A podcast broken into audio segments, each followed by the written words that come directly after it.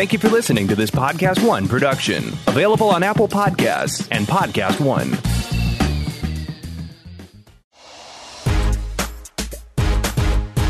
This is the Fantasy Record with Brandon Funston and Brad Evans. Put the needle on the record. I'm Brad the Big Noise Evans, joined by Senior Fun Buns Brandon Funston. And Brandon, we've all been in this situation before. You go out Friday night, just unload at the bar. You- You're just imbibing everything left and right. You're getting shots in front of you. You're beer chasing those shots. You're having a good time. You're just unwinding, getting your liver primed for the weekend. Maybe you stumble out of the bar 1 a.m. All of a sudden, your stomach starts grumbling. At least you think it does. And you go and get some food. What is your go to move late at night when you've had a few barley pops in you that you're just got a hankering for? Well, the number one thing is pizza because it's so easy to eat, right? You just grab it and you can you don't need utensils. You can just fold it in half and shove it down your gullet. Uh, so that's probably number one, or or a burger, like a late night, like Dick's Burgers in Seattle area, Ooh. like. You just you can get a nice greasy burger. It's open like to the wee hours. Um, so if if it's a burger or or pizza, I'm usually gravitating that way. Please tell me Dick's tagline is big, thick, and juicy. Get one in your mouth at Dick's. Uh, it is not the official tagline. I think it's probably the, the unofficial tagline of everybody who lives in the Seattle They're, metropolitan they're not advertising it? It's not on a billboard somewhere? Like you're driving down the highway? Big, thick, and juicy. Get it in your mouth. Come to Dick's. Yeah, exactly. Well, uh, I've got a story for you. I, mine, by the way, is either burrito or burger every single time. Every Burrito's single time. great, and Right. that's actually could be. You can even kind of construe that as healthy for you. Uh, not really. Uh, but I, I'm, I'm, I appreciate that. So next time I go in an altered state, I'll just have this epiphany. Oh, Brandon said this is good for me. This Yeah. thousand calorie bomb I'm about to put in my gut. and my cardiologist is like, yo, slow down. Yeah, But- never is like a thousand calories of anything good at like one in the morning. no, no, especially when you wake up the next day, you're like, what did I do to myself, man? so anyway. why do I have to take a really big poop right now? Yeah, exactly. like why why is this just sitting so heavy? And you're on the can for the next like three hours. Uh, and now in New York City, I agree with you. The pizza slice, that's the way to go. Go to any number of Rays that are out there. Uh, Right. They all claim to be the original.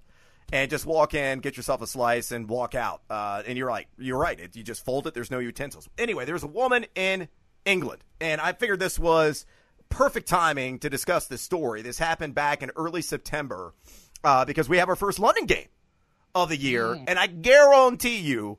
It's Raiders, Bears, and Bears fans travel in droves everywhere across the planet to watch their beloved team.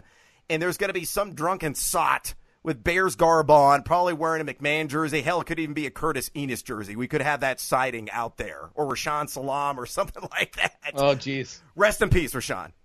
But uh, I there's a story out there where a woman stumbled in to a subway late at night, and she ordered again at a subway cucumbers. Not only that, but also black olives and cheese. That's it on the sandwich. That made national news. That made national news. Yes, I found it in the strange news stories. But a woman went in, she ordered at a subway shop late at night, drunk off her butt, cucumbers, black olives, cheese on a sandwich, and said, That looks good. That was it. And the dude, Oh, the dude that made the so sandwich, the dude that made the sandwich at Subway took a photo of it because he couldn't believe how outlandish, uh, as the sandwich artist that he is, the palette that was just presented in front of him, and he posted it on Twitter, and it went viral. Wow. Well, I, I, I, it's- weird, but like I don't know that it deserved to go viral. But I will say that is very bizarre. First of all, I think olives are maybe the most vile thing that I, You, you know. really hate olives, dude. oh, I hate olives with a passion. That's my number one most hated food. And so I, I think that sandwich choice is terrible. But like cucumbers and cheese, I'm down with. it. she didn't want any mayonnaise, mustard, no, anything. no, huh? dry cucumbers, cheese, olives. That's it. just wretched. Yeah, that is wretched. But uh, you know, that'll sop some things up in your stomach. A nice big loaf of bread in your stomach, that'll work. Uh, for her sake, I guess. I mean, there's just no style or substance to it. So listen, Bears fans, I know you like meat. Do America a favor and just load up triple meat. Get the cold cut combo, one in the morning after a few barley pops as the Bears hopefully will celebrate a victory across the pond. And speaking of Bears, let's talk about them because they're not going to have their starting quarterback, and that kicks off our big three headlines here, Brandon, as Mitchell Trubisky is likely going to miss action, though not an extended amount of action. The Bears, who have a bye week after their London game, due to a subluxation of his shoulder. He's got a slight labrum tear as well, but may only miss a couple of weeks. But it sounds like it's going to be Chase Daniel this week. Uh, we do have a couple of teams on bye here in week number five, and that is Detroit and Miami. Of course, everybody out there, all those Josh Rosen fans out there, if you need a streaming quarterback or Matt Stafford. Uh, Chase Daniel's kind of interesting going against that Raiders secondary that's given up uh, over eight yards per attempt this season. But Brandon, what's the ripple effects here? Do you feel? Let me just propose this question to you. Do you think that Chase how does Daniel this, is how does this positive positively impact exactly. all Bears? Is he an up? is he an upgrade over Trubisky? Uh, I would maybe argue just from the visual evidence that he is. Uh, the reason we liked Trubisky, not me, but some, not me either, was that you felt like there was a rushing ceiling that was pretty good there. Uh, but he hasn't really been running a whole lot. So, it, you know, just arm arm to arm here, I, I, Chase Daniel might be an upgrade. Mitch Trubisky can make more throws, uh, but he doesn't make them accurately. And so Chase Daniel's going to get you, uh, you know, short to intermediate range accuracy. So uh, Tarik Cohen, David Montgomery in the passing game, maybe a little bit more Anthony Miller than we've seen. I don't like the vertical. I mean, I don't think it's going to be much Taylor Gabriel uh, between the 20s. Taylor Gabriel gets healthy, and you know he had that weird game where he had three touchdowns. They were all kind of short routes, but uh, like in general, Taylor Taylor Gabriel is a vertical guy. Um, and I don't know about Allen Robinson that being great for his upside but I could see this being pretty good for Tarik Cohen and David Montgomery. I'm still going to rank Allen Robinson as a wide receiver too. I mean, the workload's there. He's seen eight and a half uh, targets per game, six receptions per game, 70 yards per game, has a one touchdown, and it's the Raiders. Outside of Daryl Worley in this secondary, every other DB that is healthy right now has allowed at least a 105 plus passer rating. Yeah, so, they played pretty well last week, though. They, um, they did, but I, Daniel's more accurate. I mean, he, he did get a couple starts last season. He completed 69.7% of his attempts. He went for 230 and 2 against Detroit and 285, a touchdown and two picks against the Giants in those pair of games. But I, I agree. They are pressing the upgrade button here out of necessity, which is a beautiful thing. And I think the, the impacts will be positive, not only for Allen Robinson, maybe for a Trey Burton – who's been a forgotten man there. You know, not necessarily Taylor Gabriel, but possibly as well Dave Montgomery. Though, yes, mandatory Montgomery. Uh, he has not done much with the opportunities presented to him. However, what do you have? 24 touches last week? So finally, Matt Nagy fed him. Unfortunately, the offensive line is not creating any breathing room. They are 26th in run blocking efficiency, according to PFF. Can Chase Daniel, Wally Pipp, Mitch Trubisky for the rest of the season? Yes. I think it's a possibility. Like if if he goes out and lights the world on fire across the pond, uh, that is going to raise the whispers to a scream on Chicago sports radio.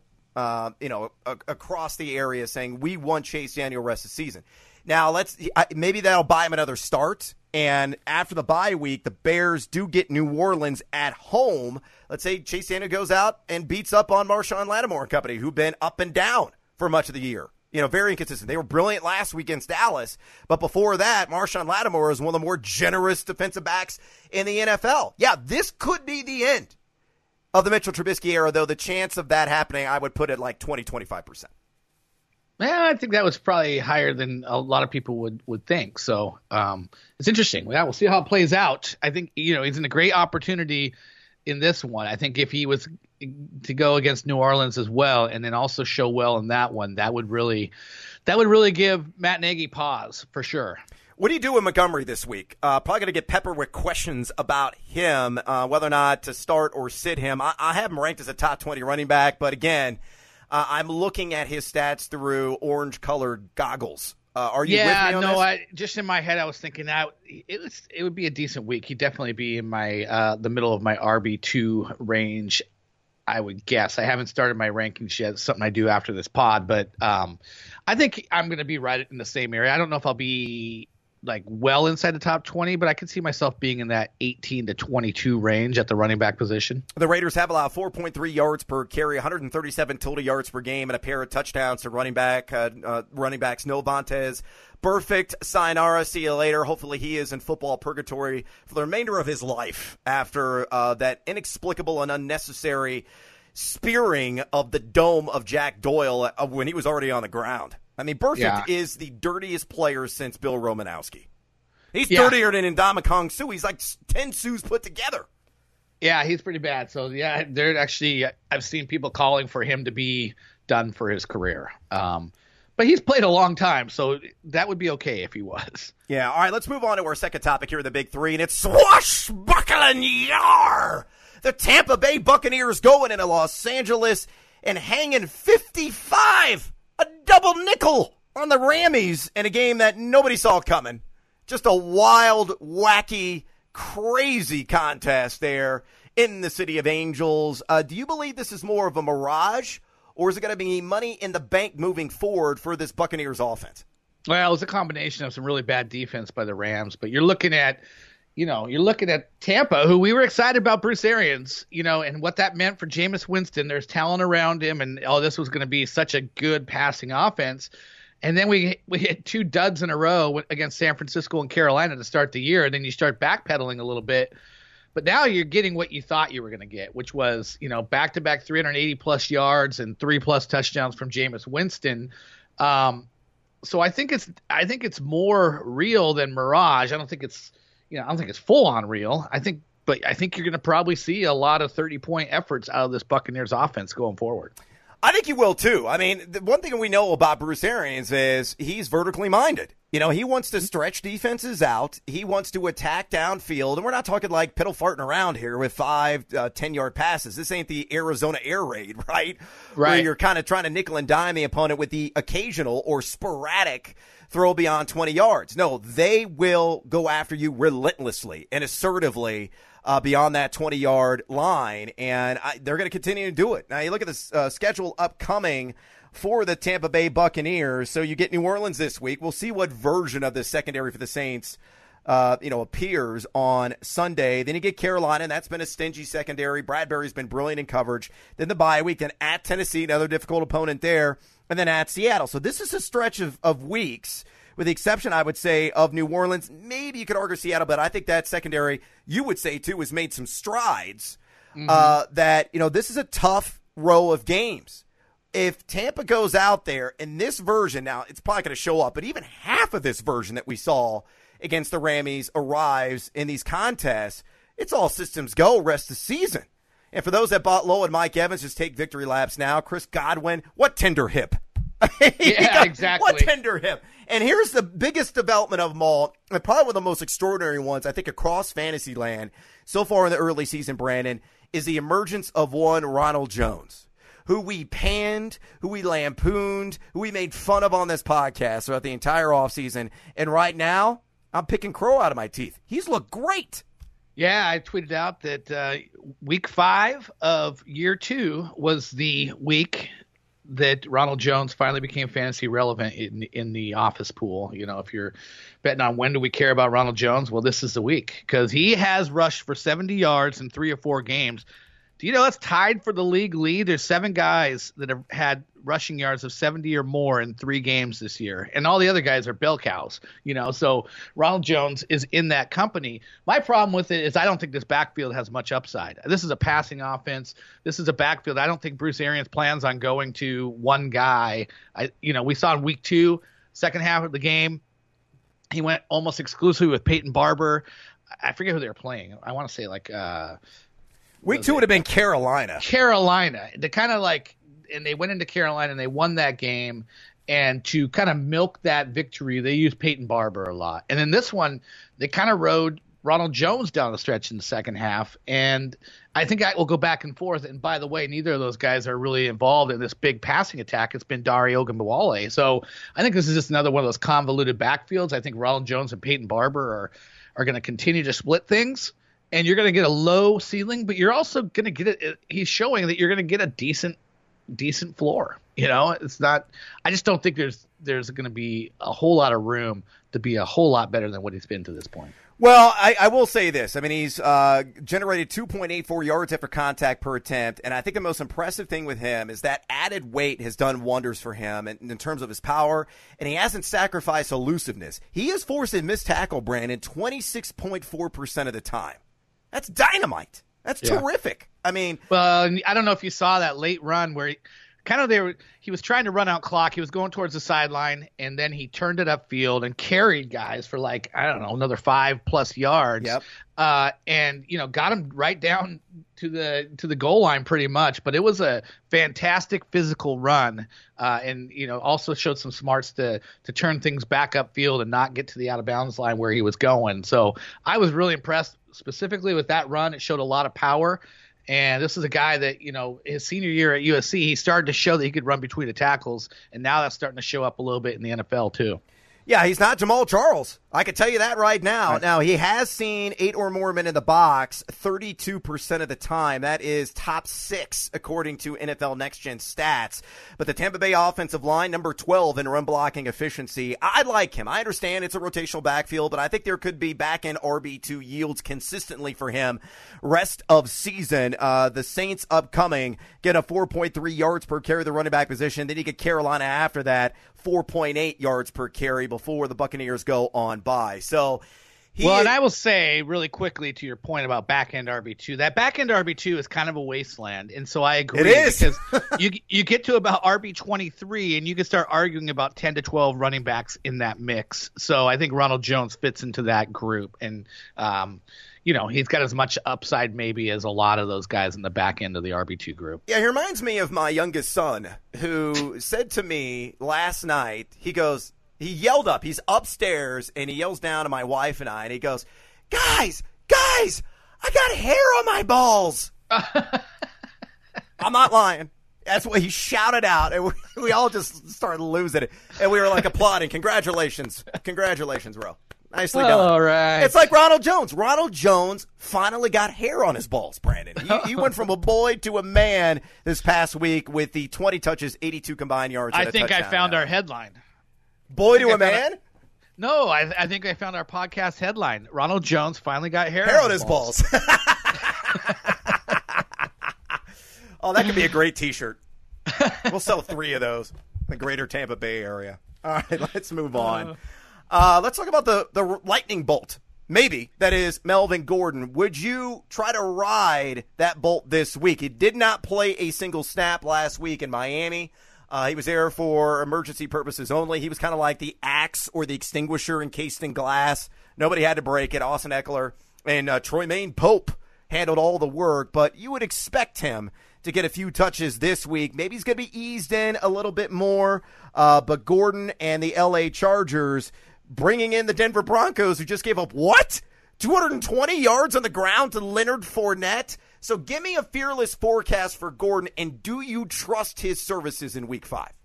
Um, let me see. Fearless forecast. I'll say 10 carries, 43 yards, three catches, 27 yards. Does 70... he find the end zone? Uh, yes, I say he does. All right, so I already wrote about him uh, a little foreshadow here in the Fantasy Flames column. Here is my fearless forecast. You're, I'm far more bullish than you are. 15 carries, 65 yards, three catches, 26 receiving yards, and a TD that checks out to 16.6 Yahoo fantasy points. Okay, so you gave him five more carries, but did you notice I said three catches for 27 yards? I blacked out right there. I don't know what happened. and then, so you just have him down for uh, roughly you have him down for 14 more total yards than me, uh, and we both set a touchdown. So you're 1.4 on uh, you know the fantasy scoring ahead of me. Not not by a ton. So we're in the same area. What does that rank out for you in terms of running back rankings? Uh, he'll probably like RB 14, 15, yeah. somewhere in there. Uh, I mean, the Broncos, dude, are bad. And they just lost Bradley Chubb for the year to a torn ACL, and he's been one of their better run defenders. I so, will tell you this: I will probably rank David Montgomery ahead of Melvin Gordon. Really? Yeah. I love you for that. Thank you. but I think that's a fair comp this week. I think they'll be pretty close. Uh, I think it's. A, I, I think Ronald Jones is right there too. To be honest, I mean they're all going to be kind of lumped together in that morass, as you mentioned. Man, I just don't like the fact that Ronald Jones has three catches on the year. Like they, I mean, he's averaging like 24 yards a catch. They should throw the ball to him more. But uh, but they got Dario Dare Ogunbowale just hogging all those pass catching uh, backfield touches. So that that kind of kills his upside for me as well. Yeah, and then you know Austin Ekeler is going to be involved. Probably 11 to 13 total touches around there, maybe a little bit more. And the Broncos, man, the winless, hapless Denver Broncos. My under seven wins total ticket. It, it might as well cash it now. They're not going to. That was, that was a hard luck game for them against Jacksonville. Dude, they've had two hard luck games. The Bears game yeah. I mean, that was that uh, improbable roughing the passer call. Oh, that was the worst. Oh, and then I would Eddie say that's Piñeiro the worst call of the year, but there's been a couple of those roughing the passer ones that are just ridiculous. Yeah, it's the whole weight thing, which I don't understand. Like, what is the guy supposed to do? Is he just going to all of a sudden tackle a dude and try to spin when off. When they're that close, they don't even know the quarterback no. he has the ball or not anymore. Like I don't get how you're supposed to know in that in that heartbeat that of a difference between when the guy throws it to when the guy gets hit. Yeah, these guys are quick twitch athletes, but they're not freaking grasshoppers. it's like, give me a break. They, they can't think that quickly. Your synapses can't fire and message to your muscles. Oh my God, I'm, I'm a, it's a weight issue. I gotta like somehow fall off this guy before I get flagged. They can't do that. It's ridiculous. Anyway, the Broncos allowed 4.7 yards per carry, 162 total yards per game, six touchdowns, and the sixth most fantasy points to RBs. And as I mentioned before, down Bradley Chubb rest of the season to an ACL injury. I like Melvin Gordon. You're on uh, the same boat as me as uh, an RB2 at a minimum this week uh, for fantasy purposes. All right, Brand, let's go into a little game of deal or no deal. But before we do that, uh, I did want to mention that this edition of the Fantasy Record Podcast is brought to you by Yahoo Fantasy, and we're talking about the daily version. Uh, we've got all kinds of fun and exciting contests on tap for week number five. Uh, we've got a $350,000 baller competition, $35,000 to first place, only 10 bucks to enter. Of course, a Yahoo Cup, a $5,000 free roll every single week, and $150,000 in season long prizes. $100,000 guaranteed, another contest with 10,000 to first place and $25 to enter and a $9,000 guaranteed, and these are the games that I love, single entry contest. No management fee. It's one bullet in the chamber. That's it. One grand to first place and three bucks to enter. Uh, all you got to do is go to yahoo.com slash daily fantasy. Again, yahoo.com slash daily fantasy to sign up. Do so today. I love those single entry competitions. All right, let's do a little one for one, talking about single entries, uh, trade evaluations. We're going to go player by player here, Brandon. And I want you to imagine that you're the owner of the player that I throw out there, and you decide deal or no deal for the players that I rattle off. All right? Okay. Here okay. we go. Saquon Barkley. Now, he claims he's going to beat his four to eight week timetable, which would put him around, what, week five or so for the New York Giants? Or week seven, excuse me. It's week five right now. Uh, that would be against Arizona. Maybe week eight at Detroit, Dallas week nine. He's going to be in that range there. That's what he feels. He's no MD. There's no, none of that, uh, you know, kind of acronym after his name. So I have to wait and see how that pans out. But here are the one for one trades recently agreed upon in Yahoo leagues for Saquon services. Saquon for Juju Smith Schuster, who's been a colossal failure so far this year, even in a blowout against Cincinnati, couldn't even hit 20 yards, Brandon. Would you, is that a deal or is that no deal, Saquon for Juju? Can I just tell you, I'm looking at the list of guys you're going to throw my way, and I might not trade Barkley for all three of them combined. Oh, okay. Well, that uh, you know, kill you know two birds with one stone.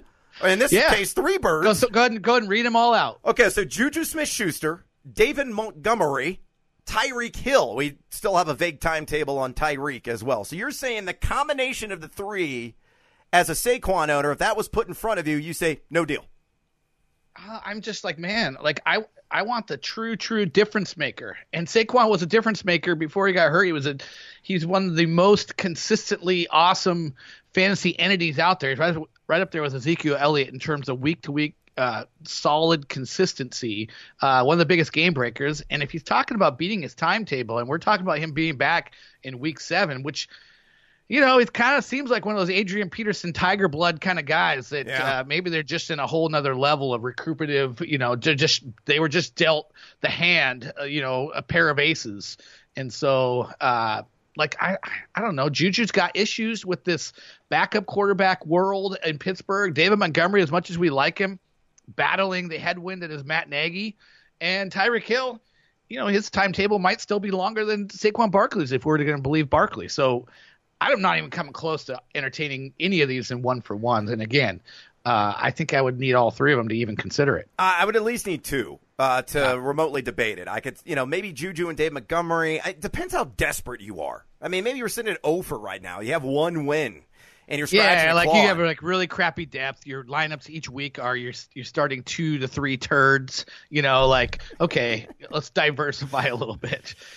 Yeah, I mean, if you're you're trotting out like Trey Quinn, KeeSean Johnson, you know, some of these guys yeah. as a flex, and you're just like, God, desperate times call for desperate measures.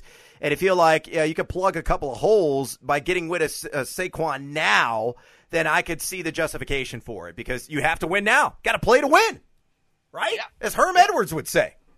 And apparently, Arizona State doesn't play to win at home, only on the road. Covering machines away from Tempe. But I'm with you there on Saquon Barkley. Let's move on to Aaron Jones. Uh, the one for ones conducted recently in Yahoo leagues. Aaron Jones for Robert Woods. Deal or no deal there? Uh, no deal. I would take no deal either. I think Robert Woods is going to have a humbling week five because Jared Goff's on the road at Seattle. Uh, a secondary making some strides. Great breakout performance for Woods. Got off the schneid against Tampa Bay but that is a vulnerable, exploitable, flammable secondary. Not the case for Seattle. I say no deal as well, despite.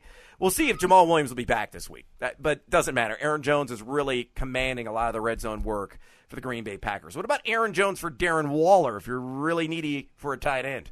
Mm, that would be one I would consider if I really needed a tight end. The guy's been a absolute stud. He hasn't found the end zone, but he's caught everything thrown his way, and they've thrown a ton his way. 33 catches and 37 targets. Fantastic ratio. Um, but I'm probably sticking with Aaron Jones because you mentioned. I mean, he's been a he's been a goal line guy. He's got four touchdowns his last three games.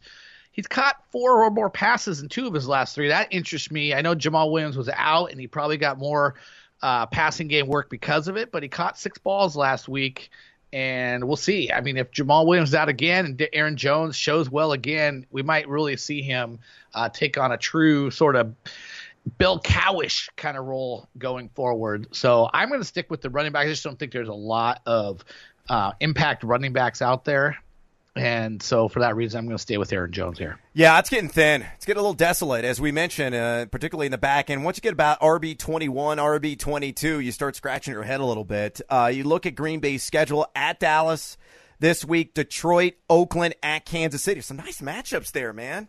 Yeah. And Aaron, Aaron Rodgers started to play better ball. At least he's stretching defenders a little bit more than the game manager that we saw the first couple of weeks of the regular season. So I, love this, Darren Waller, but I definitely go Aaron Jones. This is one of those. If I'm not playing Aaron Jones because I'm looking really good at running back, and I really am, am crap at tight end, I might pull this deal off. But it's a it's a corner case, kind of a, a situation where I would actually make this deal in a, in a kind of in a vacuum. I'm probably not doing it. Uh, what about for Matt Breida?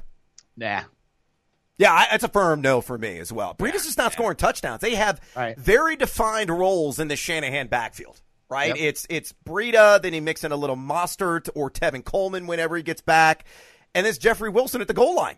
They and once they again in the red zone. Oh, yeah. absolutely. He's got four touchdowns in his last two games. And we're going to get to him in a little bit later in a game of absolutely fabulous. But he could have another multi TD game under the primetime lines against the Brownies this week.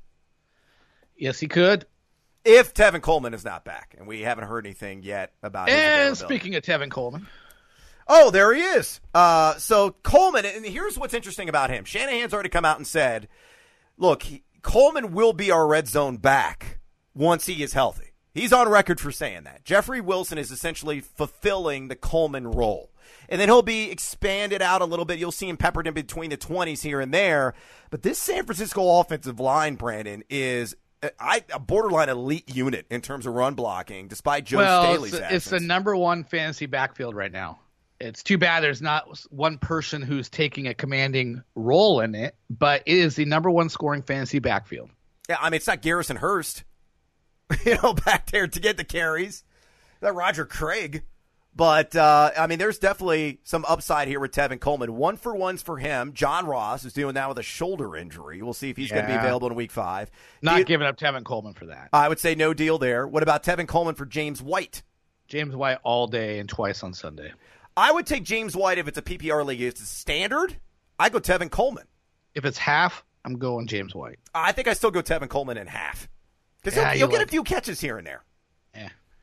Uh, all right, so you're going to say no deal. I say deal. What about Tevin Coleman for Philip Lindsay? Deal or no deal? I want Philip Lindsay. Tevin Coleman.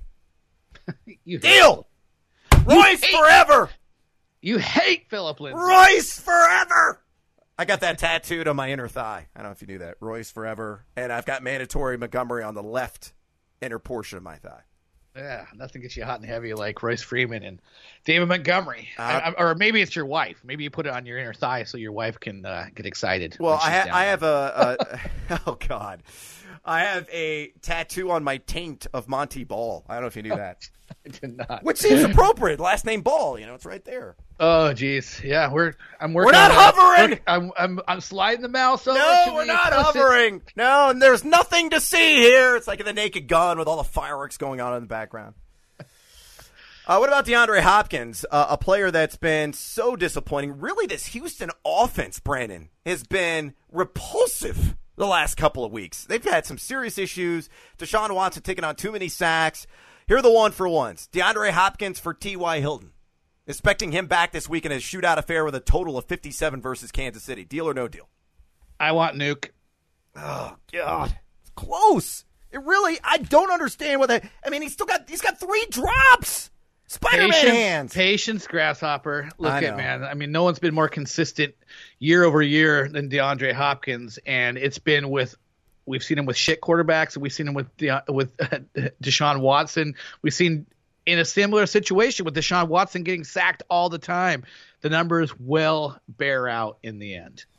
All right, I say no deal. It's close though. I really like what uh, the brisket is doing right now for the Indianapolis Colts. He's so underrated. He really is. That game's gonna be Although fun. that that he did not look good without Ty last week. no, but it, Brissett still went for what two sixty five and three touchdowns.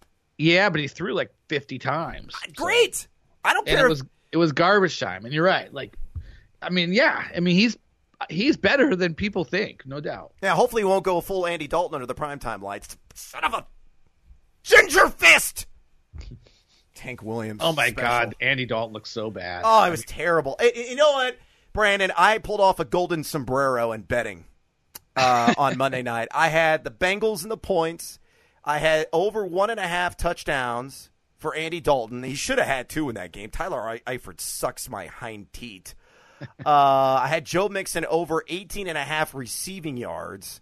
And one other prop bet tied. Oh Jesus! I mean, they Mixon had like four catches. They went for like one, One yard each. Right. I was maddening. Golden sombrero. Oh, those little screen passes were not working, yet they kept doing it, and it was like they were losing yards every time they did it. It's like, good lord, put these guys down the field a little bit, do something different. Zac Taylor got an F minus last night in coaching. Andy Dalton needed an old Yeller moment. Just take him behind the woodshed, man. That's. I mean, it was. Ah, oh, just a. Oh, he was he was he looked bad. It wasn't all offensive line. There was a couple times where he moved up in the pocket because the rush was coming in on him, and he was he was he moved into safety, and yet he didn't notice it. He just was like, if he would have just kind of like. Oh, I, I got. I, I'm in a. I'm in a safe area now. But he would just like hurry up and throw like this off-target quick pass because he thought he was still under pressure. You know how Tom Brady will just move up in the pocket Yep. and all of a sudden it's Yep. it's there for him. Like Dalton has no perception of that whatsoever. He'll move up, and he'll still think he's under pressure, even when he's a, kind of eluded it for a moment. You know, it's like he's just terrible. Yeah, he had blinders on, and we're going to get to him. I might actually have him in the stream quarterback of the week. uh, well, I, I understand why. Ginger fist. uh, but uh, getting back to DeAndre Hopkins, no deal for me on T.Y. Hilton. What about for Derrick Henry? D Hop for Henry. Uh, That's close. gonna- It's really It's close. close. Henry's a I true blue is one of those workhorse. It's like, look at why would you make a deal? Because you're strong in one area and you need to help out another area. I think if this is if you're like a guy that has decent wide receivers and you need some running back help, this is the kind of deal you would make right now. So uh, if if if the need's there, yeah, I'll make this deal. Uh, I would say, and again, this comes down to scoring system for me. If it's standard or half point PPR, I say deal. If it's full point PPR, no deal. Because Henry's only catching like a ball a game. Yeah. Yeah. So- Every once in a while it goes for a really, really long distance. But he's living up to the hype, man. He's, he hit the century mark yet again last week. I mean, he is getting fed the rock 20 plus times every single game. They are driving him into the ground. And I mean, he is the modern day Brandon Jacobs. He is a football Frankenstein, dude. He's he's so upright. He's er, er, I run, I crush. I mean, that is. I mean, that was more Hulk. I think I just went there than than Frankenstein. But oh, well, we don't know. I mean, yeah, yeah, that, that sounds a little Frankenstein. I Well, will smash you. Frankenstein's monster, right? Like Yeah, Doctor forget. Frankenstein's monster. That's what people yeah. always, you know, people look at Frankenstein, the actual monster, and they just call him Frank. That's not true. He's the monster. Exactly. There you go. Uh, Mary Shelley would really appreciate us um, deciphering that for the American public. What about DeAndre Hopkins for Cooper Kupp? Man, this is one of those things where you it's recency bias, and you're looking at three straight Cooper Kupp games, and like in a in a vacuum, I think actually Cooper Kupp is is the. I mean, I've I've been ranking him as the number one Ram in my last big board. Uh, I had him ranked. I think I might have even put him in top top uh, thirty overall. I think he's there, but like.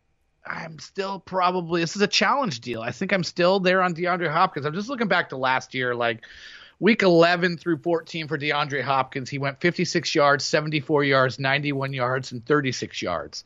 Now, he scored one extra touchdown because he has what one touchdown right now, and he, he had two during that stretch last year. But you would go, God, DeAndre Hopkins is killing me. And you can look, you know, each of these years, you'll find a stretch where he was kind of down for three to four weeks at a time but in the end, you got to trust the talent, and you got to trust, you know, this offense and Deshaun Watson and his ability to move around and exploit Hopkins' talent in kind of that schoolyard environment, which we've seen, and it, it's so glorious for them when it's working. I'm going to go DeAndre Hopkins by a hair here. I am too. I mean, it, they're comparable. They really are. And, and Kupp has a high floor because he's consistently getting his 68 receptions every single week. But scheduling is everything in fantasy, right? We know the opportunity is there for D Hop. He's a guy that's averaging nine targets per game. Uh, I know he's wide receiver 23, but look at the next four games. You get Atlanta, and Desmond Trufant got lit up last week. So you no longer have to really fear him. Then you get a shootout. Yeah, he gave up a touchdown, and I think he had a case because he kind of complained there was a little bit of a push off there. Oh, but- whatever. That just shut up and deal with it. Uh, then, then you get Kansas City at a game with a lot of shootout appeal. Then Indy. Now Indy is you know inside the top third in fewest fantasy points allowed to the wide receiver position, but you don't look anybody in that secondary and say to yourself, you know, like is Rock Pierre Ya-Sin? Desir, Pierre Desir's been pretty good. Rock Ya-Sin? I mean, what a great name, by the way. Yeah. You go, Rock. you call up Rock's a girl, you'd be like, "Hey, girl, this is Rock Ya-Sin." That's what I'm gonna do. Rock I'm gonna rock your scene. I love it. I mean, that's amazing. Uh, and then after that, you get Oakland. And we know how friendly that secondary's been. Better days on the horizon for D Hop. I say again, no deal with Cooper Kupp. What about Odell Beckham Jr.? Hmm. For Le'Veon Bell, deal or no deal? Um, no deal. Le'Veon Bell's getting like 25 touches per game. He's gonna get Sam Darnold back. The world in which he's living is gonna look a whole lot better when that happens. But you just want to follow those touches. I'm still ranking Le'Veon Bell as a top six pick in fantasy right now going forward. Uh, I say no deal. I mean, you got to follow the volume.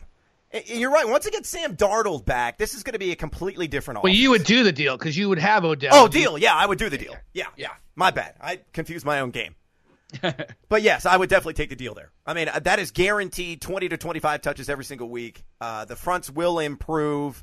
You know, he's he's viable in the pass game. He's going to catch probably five to seven passes every game. I take the money and run. What about Odell Beckham for Kenny Golladay?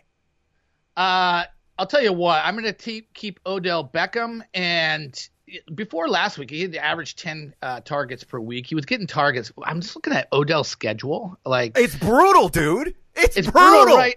It's brutal right now. But if you're if you're looking at being a playoff team in week 11, you get Pittsburgh, and week 12 you get Miami, in week 13 you get Pittsburgh, in week 14 you get Cincinnati, week 15 you get Arizona. Like the most important chunk of the season, you have a sweetheart of a schedule. You do, but you have to place yourself in that position. You said if you're playoff, if you're trending to the playoffs, mm-hmm. you know this is something you kind of just wait and let it shake out because by the you know after the next four games, you know. So let's let's look at it upcoming. You got at San Francisco. That's a tough secondary with mm-hmm. Witherspoon and Sherman. Seattle, you know, which is again um, much improved. They've allowed the seven. It'll be it'll be points. more about Ezekiel Ansah and Jadeveon Clowney uh, getting after the quarterback in that one and not True. And, and, we know the issues. We know the yeah. issues that Cleveland has up front. Then you got the bye week. Then at New England. After yeah. that, they're shutting every wide receiver down. The fewest fantasy points allowed to wide, uh, wide receivers in the year. At Denver, you know, the one saving grace the Broncos is Chris Harris, who will probably shadow Beckham in that game. The Broncos allowed the fourth fewest fantasy points. And then the Bills and Tre'Davious White, who have given up the third fewest fantasy points at WRs. So okay. for me, so, so I'm it's tough selling. Run. It's a tough run to that point, no doubt. I'm and then, selling, and then, and then like you get all downhill. You look at early November, right before your league's trade deadline. You could probably score Odell Beckham for like a six pack of watermelon white claws. I, have never had one of those, but uh, yeah. Anything watermelon, I can. I like Jolly Ranchers. Anything, I cannot get down with it.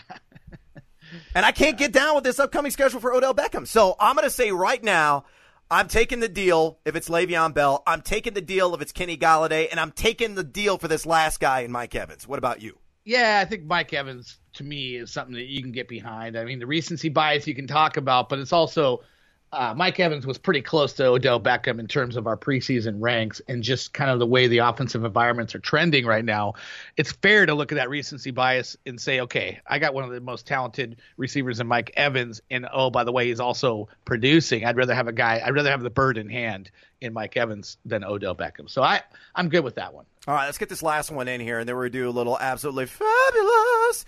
AJ Green did a little warm up uh, sluggishly he was snail like. I don't know if you saw the video of him, um, you know, doing some footwork on the side. It looked like he had to go boo boo the way he was walking around. it looked a little strange. Uh, turtle popping out of its shell a little bit. Uh, but let's let's go. You know, he's at least a couple of weeks away. I, maybe late October.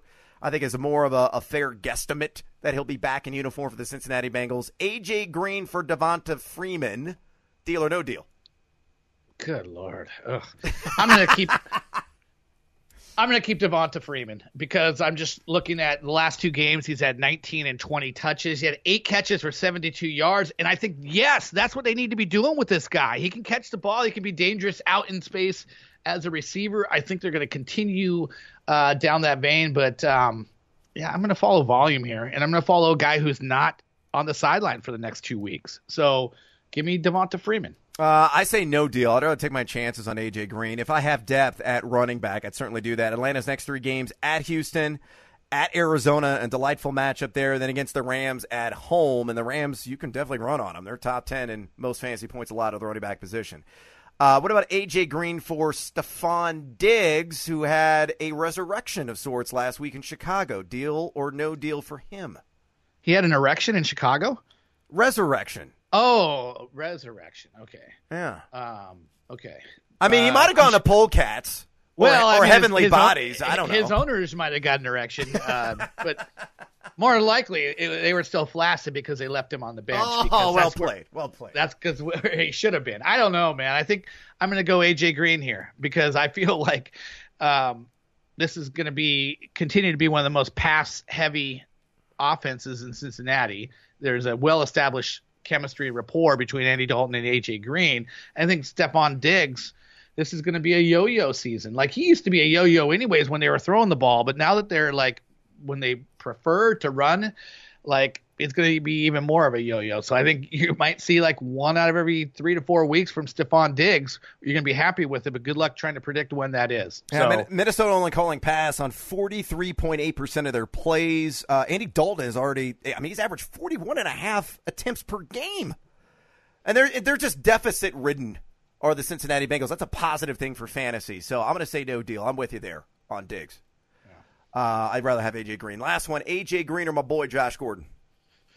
I'm going to go AJ Green. I think Josh Gordon's at the point where he's kind of like just an athletic tight end. He he's lost some agility. Uh, like I've I've noticed a couple plays where they've thrown in the ball where it's required him to contort a little bit. He's incapable of it. He can't do it. I think he's too muscle bound. But uh, he's caught almost like 50% of his passes. Like that's pretty bad from a Tom Yeah. Brady. You know, you you got 27 targets, you got 14 catches. Like I think he's kind of like a a five catch, 60 yards, maybe every once in a while you get a touchdown. I think that's kind of where he's at now. Where I would much rather ta chase um, the ceiling of AJ Green. Uh, I'm going to say deal, and here's the reason why. Schedule. Look at it for the New England Patriots upcoming at Washington and that burnable unit with Josh Norman and Jimmy Moreland. Uh, then after that, you get the G-men. Good Lord, yes. At the Jets, you know, Jets have been pretty good against the pass. Cleveland, we'll see what the status health-wise of that secondary is. At Baltimore, which that's the way you can exploit the Ravens is through the air. Bye week, and then at Philly. And we know all the issues that the Phillies have in that defensive backfield. So better days ahead for Josh Gordon. If you need to win now, you have AJ Green and somebody offers you Gordon, you take that deal. All right, let's go on to absolutely fabulous. It's our snapshot of some uh, widely available players right now in Yahoo leagues, Brandon. And based on a percentage, what would you be willing to spend from your budget to acquire their services? Let's start off with Golden Tate, 49% owned in Yahoo leagues. He is back off a suspension uh, from the fertility drug mishap. What do you do with him? How much are you willing to spend of, you know, assuming 100% of your budget to acquire him this week? Uh, eight percent, eight eight bucks out of a hundred. I'm not I'm not super excited because I, I the one thing about Golden Tate that we know is he's not a a true difference maker. He's a compiler. He's one of the better kind of compilers. Like it, you know, in the in his best world, he's you know just barely over a thousand yards, and but he gets like 90 catches and maybe four to six touchdowns in that range. Let me tell you, how much better is that than a guy who's widely available in Cole Beasley, who's getting who's you know 10th in the league in targets, who's averaging six catches and 60 yards. What's Golden Tate going to average? Is he going to average a whole lot better than that? I say no. So if you go out and you try to get Golden Tate, you don't get him. Your fallback is Cole Beasley. Uh, where's the banjo sound? Cole Beasley. Every time I hear the name, he's like making moonshine in the Appalachians somewhere, like or the next guy that we're going to talk about. They're all similar. They're just They they are. They're all kind of lumped together. You're right. So uh, Golden Tate for me, I go a little bit more, like 12 to 14 bucks on him, uh, or 12 to 14 percent out of a 100 percent budget. Uh, I think he's going to have. He'll get force fed this week. I like the match. I'm going against Minnesota. Probably going to see a lot of Trae Waynes and coverage. Who's giving him 116.1 passer rating. Minnesota smack dab in the middle in most fantasy points allowed to the position. But Danny Dimes and then we're going to have to try to build an instant chemistry on the field, and that's why I think he's going to pepper with targets. Uh, Jamison Crowder's the next guy at 45% owned in Yahoo leagues. Are, uh, same pricing, like 8%? Yeah, yeah. This is a contingency bid for me. I, I'm going. I'm I would I'm I'm probably still going Golden Tate as like my number one priority if I'm doing this, and then Jamison Crowder for the same amount of dollars I'm putting as my number two uh, contingency bid here, and then it's Cole Beasley after that. But uh, they're they're you know all kind of slot you know, good in PPR pumped up format kind of receivers uh, with low touchdown and you know yards per catch yields. Yeah, I have nothing to add to that. You're right. I mean, Yeah. you, you hit the nail on the head. That's exactly what it is. Uh, you know, hopefully with Darnold back, he'll average around, you know, six, seven, eight receptions per game for a whopping, what, 70, 80 yards and no touchdown. Uh, It's it, You're right. It's like, it's Cole Beasley. It's Danny Amendola back in the Yeah. day. You know, that's, that's what those guys do. Jarvis Landry is another one, though. He had that breakout game last week, though he is uh, in concussion protocol right now. What about my boy Geronimo Allison? Davante Adams deal with that turf toe injury, very painful. We'll see what his status is this week against the Cowboys. Allison only 24% owned. Yeah, um, yeah, it's not a it's not a great matchup, but if Adams is out, you expect him to uh, continue to be more involved. I'm a little bit worried. I mean, this is kind of like a one week ad. I you know I've had turf toe before. It's I can see for Davante Adams maybe him missing a game. I don't see him missing two though. Um, and I'm worried a little bit about Jimmy Graham emerging again with nine Yeah. targets, six catches. He actually looked pretty good. It kind of seemed like Aaron Rodgers and him had a moment, and so maybe that continues. I just don't know. I think he gets squeezed pretty quickly. So this is a one week ad against a not great matchup. I'm just it's a it's a I'm I'm bidding zero dollars and hoping I get him for zero dollars. Uh, I'll throw a couple bucks at him. You know, again, if you want a plug and play option uh, in a bye week with Detroit out, you know, maybe you're a Kenny Golladay fan or a Marvin Jones guy, and he needs somebody to plug and play. Maybe Kerryon Johnson in a flex or something like that. Geronimo Allison has some upside, though. The Dallas Cowboys secondary, all their DBs have allowed an 81 passer rating or less this year. They've been really good. And I'll be curious to see how Allison's utilized. It going to be in the slot? Is it going to be outside? You know, I guess he could be interchanged with MVS because they both have experience in that area. Again, if Adams were sidelined by that turf toe. Uh, pick your poison here. Who would you rather have? Preston Williams. I know Miami's on a bye, but he's getting a lot of uh, targets. Diontae Johnson, who's now scored in back to back games for the Steelers. Or my guy, the giraffe neck himself, Dontrelle Inman, off a seven catch, uh, near 80 yard performance last week. And we don't know if Mike Williams will be back in uniform against the Denver Broncos. Yeah, but I think he has a good chance to. And if that happens, then Inman is, uh, you know, he's becomes a wallflower again, and so he will become a wallflower pretty quickly. And also with Melvin Gordon back there as well, like just the focus on Inman, it could be almost nil really soon. Um, Preston Williams is interesting, but I actually think my favorite Miami receiver coming out of their bye is going to be Albert Wilson. Oh, I almo- thought you were going to go DeVante Parker on me. Nope, nope. Because DeVante Parker runs vertical routes, and I was looking at the routes run by Preston Williams, and they're a lot vertical as well. He's he's he's come across the middle a little bit, but that is Albert Wilson's domain, and I think when he's back and he's healthy, which I think week six it's looking like he's going to be. Like remember, in week one, he played like a quarter. They targeted him four times, and they also gave him a carry. So he touched. He had five, you know, touches plus targets in a little over a quarter in week one. I think with Josh Rosen, he's a guy that's going to be very interesting. Do not forget about him. You probably don't have to pick him up this week, but I think next week he's a guy you're going to want to pick up because we know Miami's going to throw the ball. In this particular question, I'm going to go Diontae Johnson because we don't get to decide where the vacuum, you know, because there's so many targets available. We don't get to decide where they go. I decided it was going to be Donte Moncrief, and I was crazy wrong. Oh, we both were wrong on that one. Yeah, and then everybody else is like, well, it's you know, it's the rapport with James Washington and Mason Rudolph. That's going to really stand out now.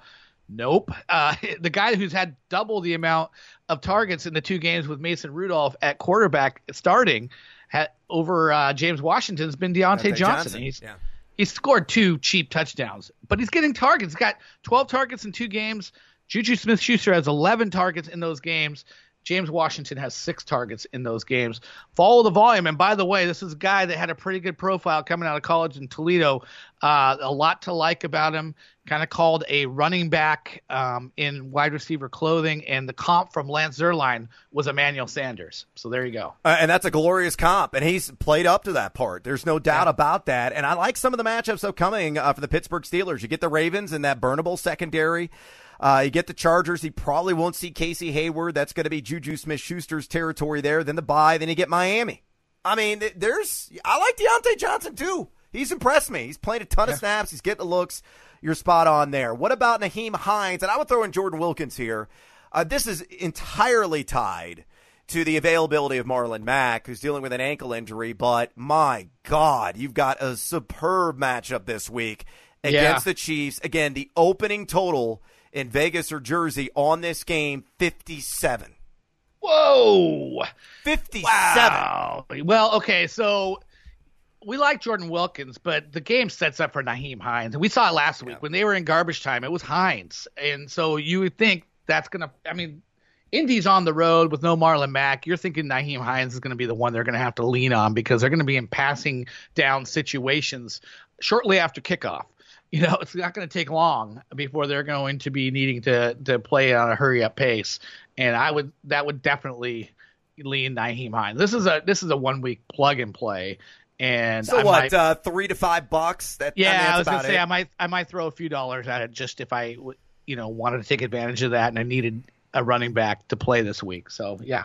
And Jordan Wilkins would be interesting if Mack were out uh, because the Kansas City Chiefs have given up 127.8 rush yards per game. Just rush yards to the running back position. And 5.8 yards per carry as well. Uh, what about Jeff Wilson? We touched on him a little bit earlier, uh, you know, discussing Tevin Coleman and Matt Breida. I think he's going to score at least a touchdown this week. You know, the yardage yield is always going to be low because he doesn't get a whole lot of work. But man, he has been money in the bank in red zone situations. He has cashed in on four of five carries inside the five for six. So what do you do with him against Cleveland?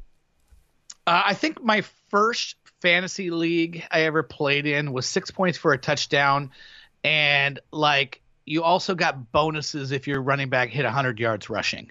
And it, I forget what the what the bonus was for that, but it was basically touchdown only with with a, you know, with the threshold in yardage that if you hit.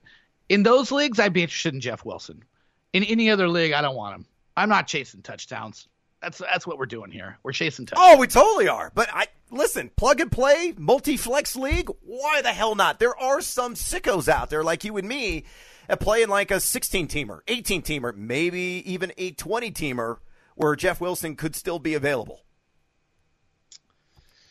Okay. Just tell me, it's only five percent Just- owned in Yahoo leagues. I'd be willing to throw a couple bucks at him. Uh, rank these tight ends for me. Chris Herndon, off suspension for the Jets. Dawson Knox, whose profile continues to rise for the Bills, or Tyler Eifert. Again, mother of all matchups, the Arizona Cardinals this week.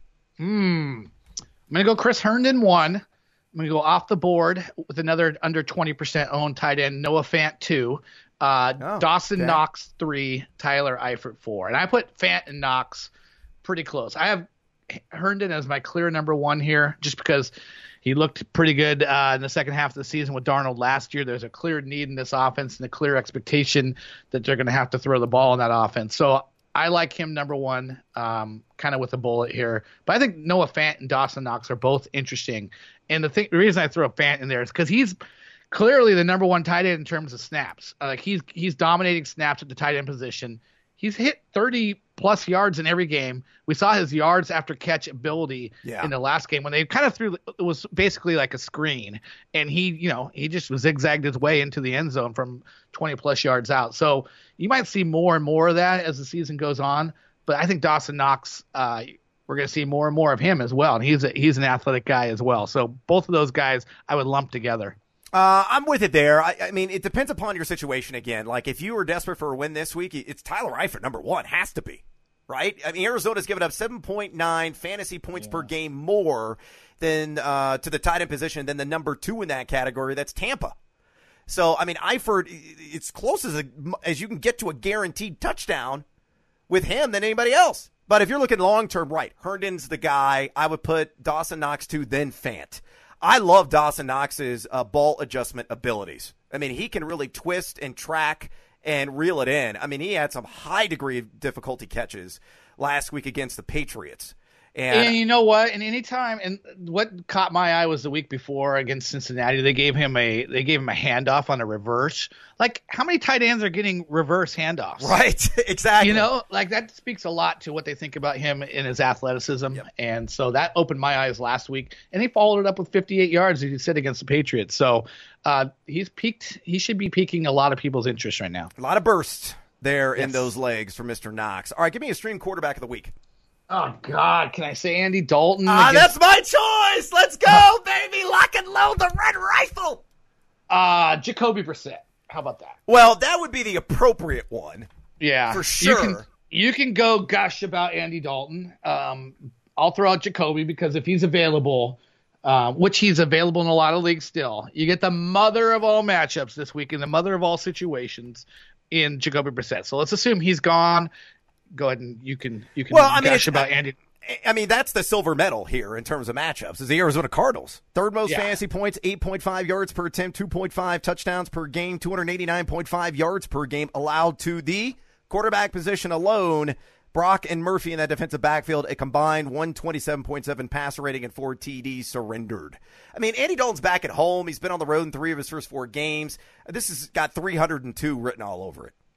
Yeah, I mean, before, I mean, he started out with 400 yards and 300 yards in his first two games. Um, this might be a chance for him to get right. Uh, so, uh, as bad as that was, you gotta you gotta erase the memory of that Pittsburgh game and just remember that this guy's been pretty good in a couple of the games so far this year, and he, he looks like someone who can take advantage of matchups at least. You got to remember, he is not a nocturnal producer. That's just the right. bottom That's line, man. And this is a day game. It's all good. He'll be fine. That's that is a great fade play, by the way, uh, against the majority. Uh, low probably owner, ownership percentage in DFS would be Andy Dalton this week. Yeah. What about Sam Darnold? Like, what if? Yeah, they, he's what if- interesting. He's What if they say Sam Darnold's feeling great? Uh, you know, his his week of practice has looked awesome. You get Philadelphia, who's been uh, very generous so far this year as well in the secondary. Uh, give me a stream D of the week. This is a slam dunk in my mind of the Tennessee Titans. Oh, damn it. That was mine. Okay. Yep. I'm with you. Yeah, so that just that just more corroborates the fact that it's a slam dunk because this is the number seven defensive unit so far, and you're going against the number four offense in terms of giving up points to the opposing defense in fantasy in the Buffalo Bills, whether it's Josh Allen or whether it's Matt Barkley, who looked every bit as generous and every bit as vulnerable in terms of giving up turnovers as Josh Allen ever did. So uh, you get Tennessee at home you get a a team that has quarterbacks that will cough up the ball for you at some point in the game. I think it's a slam dunk with the Titans. Yeah, the Bills have recorded a pair of tens and takeaways and surrendered sacks this season. Uh, the Tennessee Titans can get after it. Uh, they've got QB uh, takedowns number 13, 13 in total there. Uh, Harold Landry and Cameron Wake uh, combined, I think, have six sacks alone. So, yeah, they'll get after. Tennessee, you have to stream all day long. Although, hopefully, it won't be like a Baltimore Ravens situation. We're like, yeah, pick up the Ravens and play them against the Browns. And the Browns put up, like, what, 40 points? Crazy. yeah, crazy. It was it was just one of those unpredictable weeks in fantasy with the double nickel by the Buccaneers and, and of course uh, Cleveland and their woes and you know washing away all those feelings on the road in Baltimore. It's just strange. yeah. If if all weeks were like that, we would have probably given up this racket a long time ago. No, no, I love to gamble and I love to play fantasy, so I can't quit. Can't quit it, Brandon. I'm an addict. Injected in my veins, and that's a wrap on this edition of the Fantasy Record Podcast. Continue to rate and review this fine program on Apple Podcasts, Google Podcasts, wherever you download and listen to your podcast. Hat tip to our terrific, extraordinary, stupendous producer, Nathaniel Lundy. Please follow the show, would you kindly, on the Twitter at Fantasy Record. Follow Funston at Brandon Funston, his excellent work as well at The Athletic. Follow me at Yahoo Noise. And until next time, adios! ¡Bienvenidos!